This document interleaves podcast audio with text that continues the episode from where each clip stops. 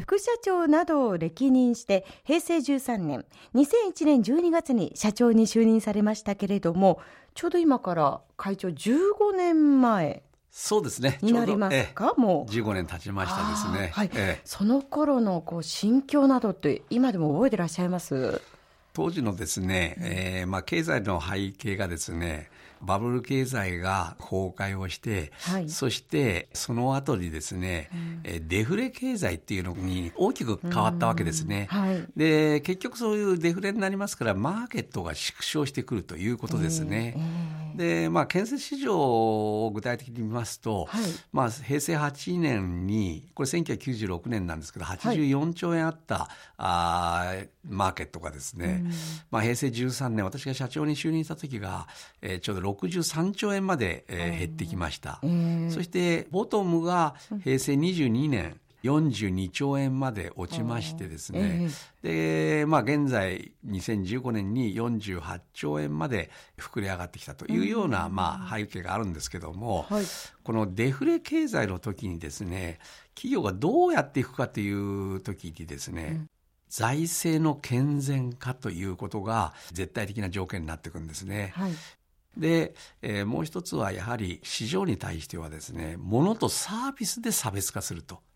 えー、そのためにですね、はい、ものづくりはシステムづくりだということで、うん、システムづくりにこれから取り組もうということで、ずっと現在まで進めている次第でございます、うん、ものづくりはシステムづくりだ、具体的にはどういうことですか？まあ、簡単に言っちゃうとですね、例えば物を作るときは市場のニーズに従ってですね、はい、えどういうものならばお客様が買っていただけるだろうと、うん、でそれをどのように作ろうという形になってきます。作るときにですね、はい、これは自社だけでできないですから、サプライヤーを含めたり、うん、いろいろのメーカーさんからパーツを入れていただいたりしてですね、でそこをですねシステムに動かさないと効率化できないんですね。それがシステム作りの、まあ、基本かというふうに考えております。話は変わりますが、社長就任のいっかげつまえにビオトープ園が開園してますよね。どういったことが目的でこの時開園したんでしょ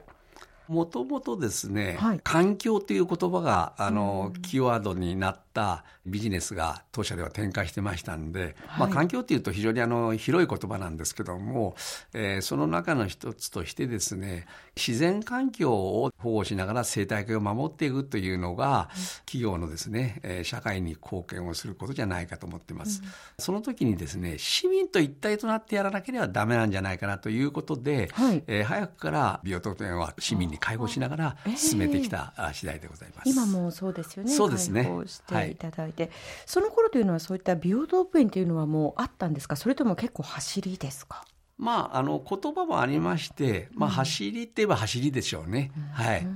えーまあ、うちの場合はそんなに広い敷地を取ってあるわけじゃないんですけどですね、近くのお母さん方が子どもさんを連れてきたりとかですね、うん、えー、そういう点ではですね、非常にあの市民と一体となるっていうのは実感した次第ですね、はい、あの生態系を学ぶという意味でもすごくこう自然が近くにあっていいですよね、あの空間というのは。まあ、そう言っていただけると非常にありがたいですけどですね、はい、えー、技術的にもですね、うん、当社の技術がかなり入ってます。あ、例えばどういうふうに入れてるんですか？あそこに小さなせせらぎが流れてますけども、うん、あれは地下水を汲み上げてるんですね。で地下水って一般的に非常にきれいでしょうねというふうに見えるんですけども、うん、はい、水質的にはこの前橋の近くっていうのは非常にあの鉄分とマンガンが多いんですよ。で鉄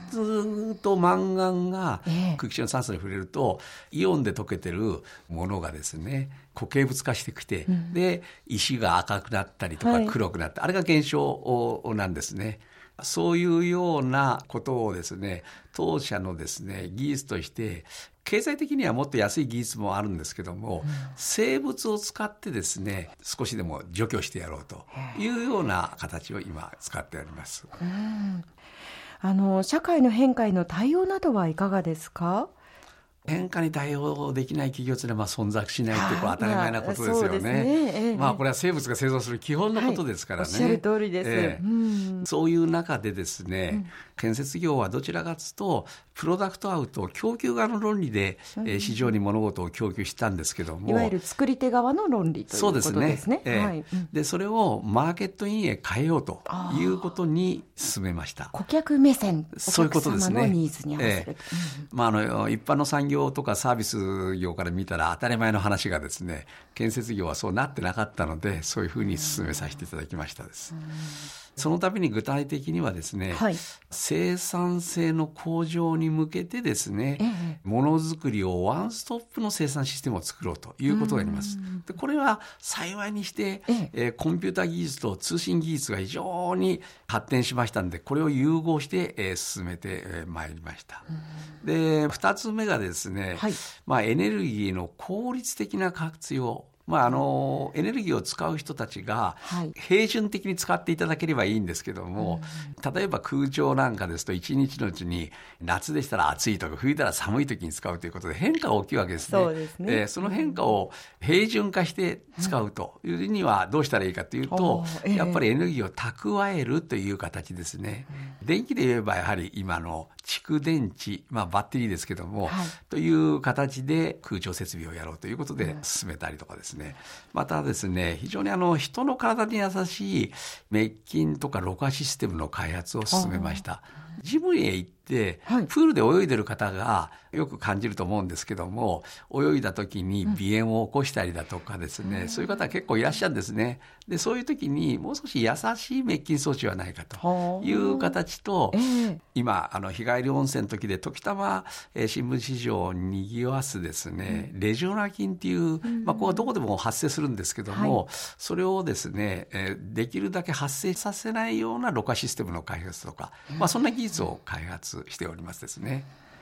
で、まあ、もう一つはこの先ほどからちょっと話してた現場作業を工場加工に持っていくということで工業化というのを、はい、えー、今技術開発で進めてます。もうさんじゅうねんぐらい前から工場の片隅でやってたのが、うん、今からちょうどさんねんまえに朝倉工場というのが稼働しまして、ここはもう本格的なですね、はい、自動化されたですね、うん、生産システムが導入されてですね、非常にあの工業化が進んでおります、うん、まあ、このことでですね、労働人口の減少する中でですね、かなりですね、当社の生産力を上げていると、まあ、こんなふうに考えております。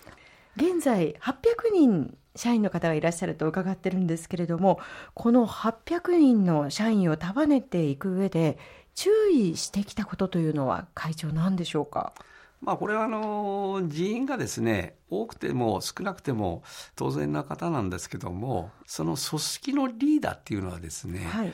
ビジョンを語り続けることで、そして夢を与えないとですね、やはりベクトルが合ってこないんですね。ですからそういう夢を与えるように語り続ける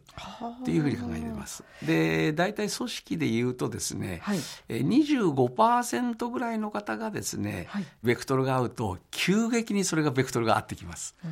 さんパーセント、ごパーセント ぐらいの方が理解してもですね、なかなか合わないんですけども、にじゅうごパーセント ぐらい合うと急激に進みますですね。まあ、具体的に言うと、はい、まあ、よんじゅうねん社員が勤めていただくっていうと、はい、だいたい にじゅうごパーセント 中と、まあ、じゅうねんぐらいですから、企業文化を抱えるのにかかるというふうに考えてもらったら分かりやすいかと思います。これずっとやっぱりこう語り続けるわけですね。そうですね、続けることが、継続することが大切。そうですね。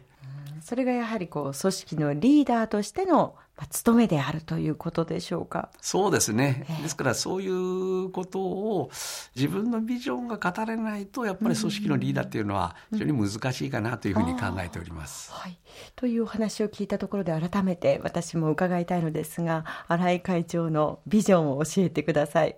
当社はですね、大きく言うとやっぱりあの地域にある会社ですから、うん、地域社会にどうやっての面で貢献できるかということを考えてまして、はい、でそれをどう具現化するかということです。でそのことが建設市場で言いますとですね、はい、今までですね、例えば建物を作るときに、うん、分業生産っていう言葉を使ってたんですよ、はいはい、でそれは分業生産が使ってるだけじゃなくて行われてるんですけども、例えば設計者は設計者の役割、うん、そして物を作るとこは作るとこの役割、オペレーションするとこはオペレーションの役割、メンテナンスはメンテナンス役割と、よく考えてみると消費者はこれを丸ごとやってもらう方が非常に助かるんじゃないかということで、はい、今具体的には進めています。で、まあ、そういう中で、まあ、経営はね、えーまあ、条理一体の経営というのをずっと私考えてまして。条理一体ですか？そうですね、企業によってですね、それはあの事業展開が利がかなり優先しているところもあります。利益ということですか？いやいやいや、あの理論的にっていう形ですね。理論ですね。で、理論とやはり情、人間の心ですね、これを一体にすると、うん、ですから場面場面によって情だけ、心の問題だけで経営なんてできないんですけども、うん、それを裏付ける理論的なやっぱり証明することができなきゃダメなんですけども、うん、えー、じゃあ全て理論的に物事が進むかって言ったら人間ですから心がなければ無理ですよね。ですね、ですから条理一体っていうのを、まあ、私はずっとこう進めて言い続けてきてます。でそのウエイトっていうのはその場面場面によって変わるということじゃないでしょうかね。